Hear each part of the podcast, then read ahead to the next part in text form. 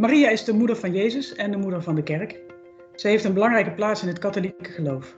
Ze is voorbeeld en voorspreekster, eerste gelovige. Ze wijst de weg naar Christus. Veel mensen hebben een grote band met haar. In deze podcast spreken we met bijzondere gasten over Maria. Aan de hand van vijf persoonlijke vragen. Vandaag is onze gast Monsieur Woorts. Hij is hulpbisschop van het aartsbisdom Utrecht en bisschop-referent voor de bedevaarten. Dus we zullen vandaag zeker met hem ook komen te spreken over bijzondere bedevaartplaatsen die verbonden zijn met Maria. Monsieur Woorts, van harte welkom in deze podcast. Eerste vraag, als ik zeg Maria, wat zegt u dan? Dan denk ik spontaan ook altijd aan mijn eerste ervaring als het gaat om gebed voor Maria. En dat was al als kind. Ik was missionaar in mijn parochiekerk op Koude. En daar is een heel mooi Mariabeeld uit de 15e eeuw, moeder met kind. En ja, daar ging ik altijd met mijn moeder en mijn opa, als we naar de mis gingen, eh, eerst een kaarsje opsteken bij Maria. En dat beeld ehm, heeft een hele bijzondere glimlach van Maria. En dat raakt mij altijd weer, ehm, vooral haar liefde. En als ik dus aan Maria denk, denk ik vooral aan een hemelse glimlach. Ze is erbij, altijd. En dat uh, is wat mij altijd zo raakt. En ik merk ook als mensen bijvoorbeeld een, een afbeelding van Maria uitzoeken, uh, je kijkt het eerste naar haar gezicht, naar haar gelaat. En als dan die glimlach er is, dan spreekt dat heel erg aan. Dus dat is voor mij vooral Maria, ja, een, een hemelse glimlach. Dus dat is ook de eerste check als u een beeld ziet of een, of een afbeelding. Eh, heeft ze de goede glimlach? Ja, dat, vaak wel, niet altijd. Ik bedoel, er zijn ook prachtige Maria-voorstellingen. Ik denk aan Romaanse beelden en dan zie je niet zozeer de glimlach. Maar uh, dat, dat is wel wat mij vaak raakt, ja. Waarom is die glimlach belangrijk? Het is voor mij een, een vonk van Gods liefde. En, en dan wordt het ook heel concreet. Dat is natuurlijk allereerst in de persoon van Jezus. Maar uh, Maria heeft een eigen, als moeder hè, van Jezus, maar ook moeder van ons allemaal, heeft een eigen ja, werking en zeggingskracht. En dat, dat verwijst voor mij naar de liefde van God.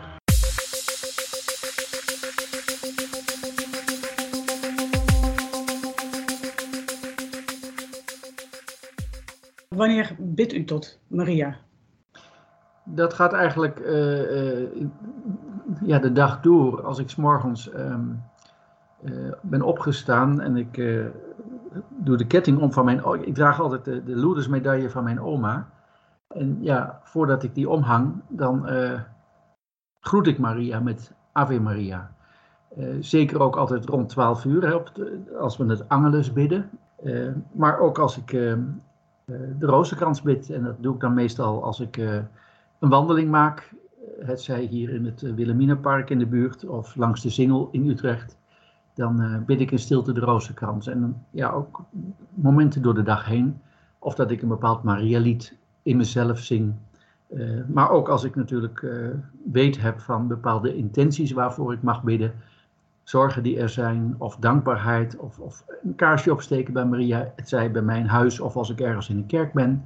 Zeker als het ook een bedevaartkerk is voor Maria, dan het is eigenlijk altijd wel aanwezig. Waarom is het belangrijk om tot Maria te bidden? Want u zei al van we bidden eigenlijk tot, tot God, Vader, Zoon, Heilige Geest. Maar waarom is het gebed tot Maria ook zo belangrijk? Dat heeft voor mij te maken met uh, bidden doe je niet alleen. Uh, als ik tot Maria bid, dan doe ik dat ook in het besef, ze bidt met ons mee. En dat vind ik het zo mooie van, we zijn verbonden als kerk op aarde en de kerk in de hemel, alle die ons naar God zijn voorgegaan, die nu ja, door Jezus mogen delen in zijn verrijzenis. En dat, die verbondenheid, dat, die vind ik allereerst bij Maria. Dat ik denk, zij is nu daar ja, waar we allemaal eens hopen te zijn, hè, in het huis van God. En zij bidt met ons mee. En dat, uh, dus als ik haar intenties voorleg, als ik haar aanroep, dan is dat uh, dat ze met ons meebidt. En u noemde toen net al een paar uh, gebeden tot Maria, onder meer de rozenkrans. Um, als u nou zou moeten kiezen, dus u, u mag voortaan nog maar één Maria-gebed kiezen of bidden. Welk gebed zou dat dan zijn en waarom? Ja, dan is dat allereerst het wees gegroet. Hè? Dat, dat, zeker vanwege de, uh, het, het, Bijbelse begin ervan, de aankondiging aan Maria door de aartsengel, ook Elisabeth, haar nicht, die haar begroet. En ook dat we Maria vragen om voor ons te bidden, ook in het uur van onze dood. Maar ehm, wat mij zeker ook, en dan kom ik toch bij een tweede, als het mag. En dat is ook een, een antifonenlied, het Regina Celi. Daar ben ik weer zo blij dat we dat in de paastijd kunnen zingen. Een ander gebed wat me heel dierbaar is, is het Subtum Presidium. is ook een gezang. en dat zing ik en bid ik ook heel vaak. Ehm, tot u nemen wij onze toevlucht, Heilige Moeder van God. En dat is het oudste uh, gebed waarin Maria Moeder van God genoemd wordt. Dat is al uit de derde eeuw. Het wordt veelal gezongen, gebeden op het einde van de dagsluiting, de complete, het kerkelijk avond, de dagsluiting in het kerkelijk avondgebed. Uh, en dat, dat, zo kernachtig, onder uw bescherming nemen wij onze toevlucht, Heilige Moeder van God. En um, dat vertrouwen, dat we ook bij haar bescherming mogen vinden. En dat uh, vind ik in dat Subtum Presidium, wat al, ja, wat ik zeg, vanaf de derde eeuw door christenen gebeden en gezongen wordt. Dat, uh, dat raakt me altijd weer zeer. En het is ook bovenal een ecumenisch gebed. Omdat uh, het komt, de oudste teksten, de varianten in het Grieks, uit, uit de Koptische kerk. Maar ook in de Latijnse kerk, in de Byzantijnse kerken. Heel wat christenen van verschillende kerken bidden, zingen dit gebed. En ik vroeg eigenlijk één gebed, maar het werden er drie. ja, sorry. Het, uh, het Regina Celi, dat heeft u nog niet zo goed uitgelegd, waarom dat dan belangrijk is. En had het met de paastijd te maken, hoorde ik dat nou goed? Ja, het is vooral de vreugde die erin doorklinkt. Kijk, het, het is een heel kort gezang. En in het Nederlands klinkt het zo: Koningin des hemels, verheug u, alleluia. Want hij die gij gedragen hebt, alleluia, is verrezen zoals hij heeft gezegd, alleluia. alleluia. Bid voor ons bij God, alleluia. Dus het aanroepen van Maria, koningin van de hemel, dat is voor mij ook, uh, Maria is koningin van de vrede. Um, zij heeft Christus gedragen en hij is voor ons verrezen. En we vragen haar gebed. Het is een heel vreugdevol gezang, heel kort, maar het is, het is de vreugde van Pasen. En daar ben ik heel dankbaar voor als we dat dan weer uh, vanaf Pasen kunnen zingen. En ik denk ook misschien dat er luisteraars zijn die al deze gebeden kennen. Uh, maar zeker ook mensen die ze helemaal niet kennen. Als je nou dit soort gebeden wil leren of wil leren bidden, uh, je meer eigen wil maken, hoe kun je dat dan aanpakken? Kun je ze ergens vinden? Of, wat is de beste manier om ermee te beginnen? Ja, er zijn allerlei manieren voor. Kijk, de, de gebeden staan natuurlijk in gebedenboeken. Ze zijn via internet uh, op te zoeken. Um, uh, ze staan in het getijdengebed. Um, maar ook via YouTube kun je ze beluisteren. Dus, uh, en er staan er ook wel allerlei varianten zijn er te zien. Maar bijvoorbeeld het Regina Celi, de Gregoriaanse gezang. Ehm, dat kun je zo op, op YouTube kun je dat vinden.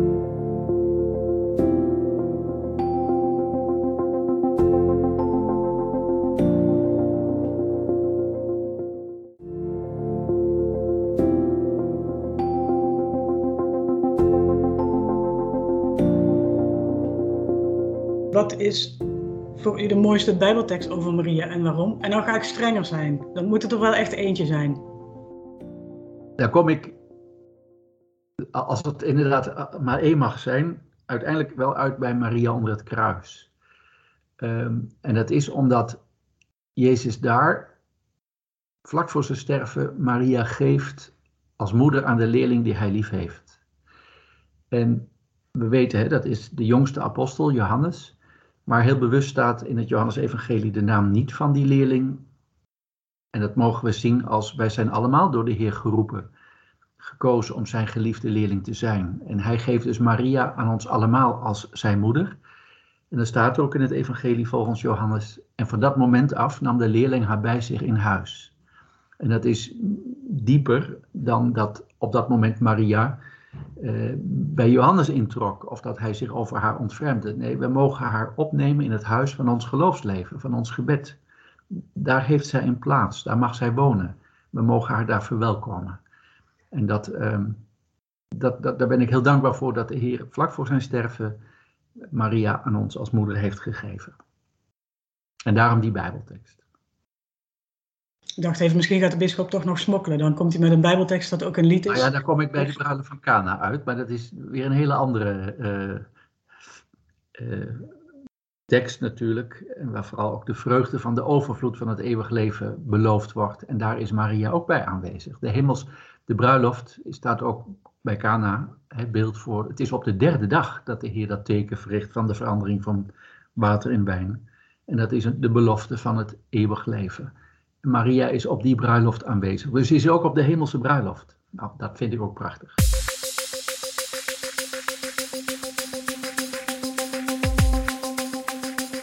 En dan heb ik een vraag waarbij je mag kiezen, maar daarom denk ik dat ik al weet wat u gaat kiezen. Want dat is um, Mooiste Maria lied, of Mooiste Maria feest, of Mooiste Maria bedevaartplaats en waarom.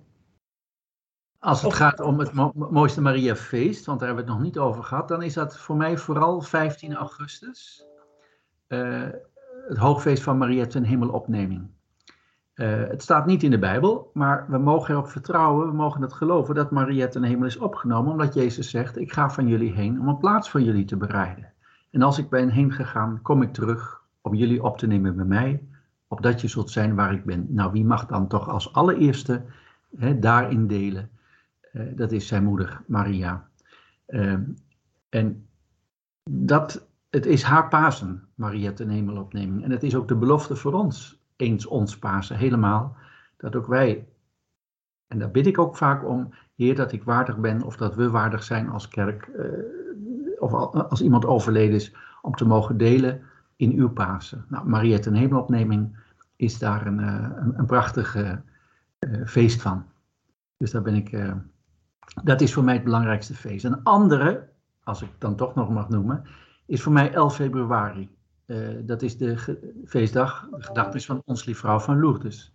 En dat hangt ook zeer nauw samen met dat Lourdes voor mij een hele belang, eigenlijk wel de meest belangrijke bedevaartplaats voor Maria is. Dat heeft te maken met het feit dat ik al vanaf mijn zestiende daar kom. Um, als jongere werd ik meegevraagd als brancardier, dat heb ik jarenlang gedaan, om gehandicapten, zieken te begeleiden. Lourdes is voor mijn roeping heel belangrijk geweest en nog steeds. Um, en dat ik uh, ja, daar altijd weer thuis kom. En uh, uh, het, het, gebed welt vanzelf op. En ook de verbinding met de mensen. De wereldkerk die je daar ontmoet. ik heb zoveel in mijn persoonlijk leven. En ook met medeprochiaan voor onze bisdommen. aan Lourdes te danken. Dus dan is 11 februari voor mij altijd een hele bijzondere dag. Dat is de dag van de eerste verschijning van Maria in 1858 aan Bernadette Soubirous bij, uh, in de grot van Massabielle. Dus dat is voor mij ook een uh, grote feestdag elk jaar weer. Het is ook Wereldziekendag in de kerk, toch? Dat klopt. En dat is vanwege dat het Ons Lieve Vrouw van Lourdes is. ja, er gaan van ouds natuurlijk altijd heel veel zieken naar Lourdes. ja, en zieken kun je natuurlijk breed verstaan. Hè. Een mens is zichtbaar vaak ziek naar het lichaam. Niet altijd, maar vaak wel. Maar het kan ook naar de geest zijn of een combinatie.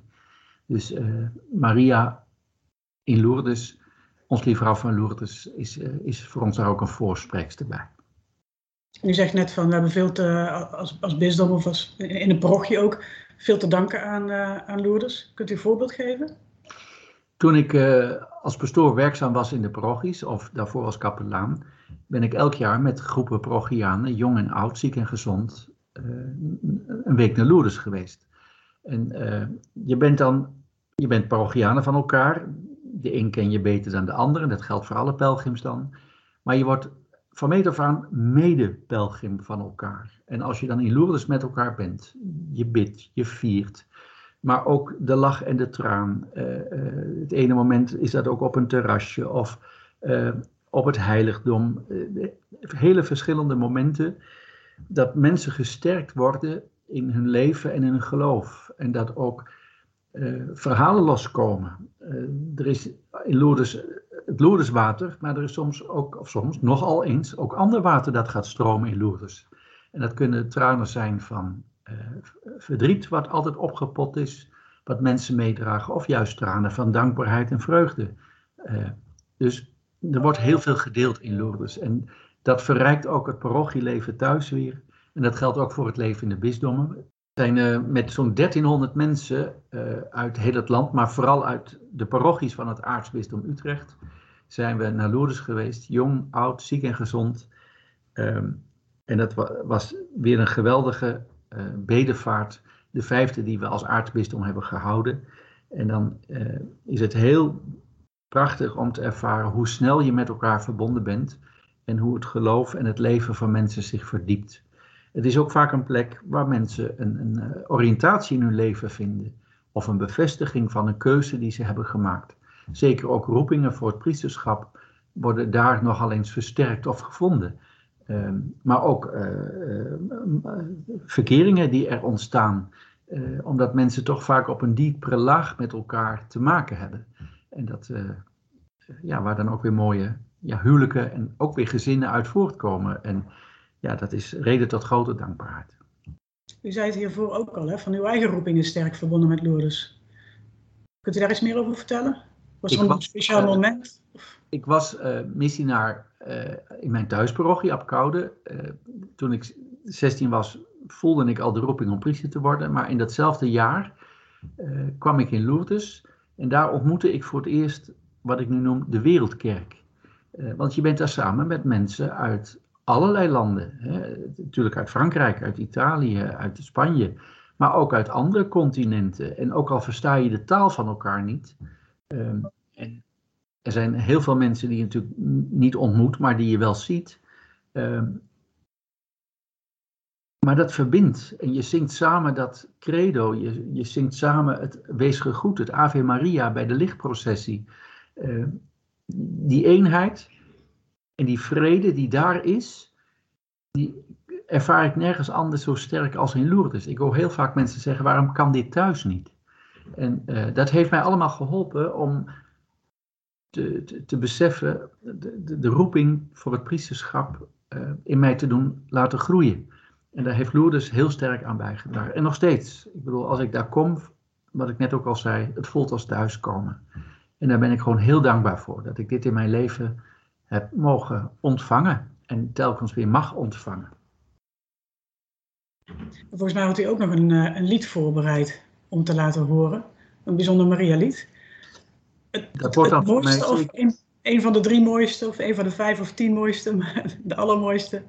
Daar kies ik nu echt voor. Er is niet voor mij één allermooiste. Dat komt omdat uh, het gaat ook met de tijd van het jaar mee. Als ik in Lourdes ben, zijn er bepaalde gebeden, of in een andere Maria-bedevaartplaats als in Kevelaar, die klinken daar weer des te mooier. Uh, maar voor mij is dat het Regina Celi, en dan wel op de Gregoriaanse wijze gezongen. Koningin des hemels, verheug u, alleluia. Regina Celi, alleluia. Exit,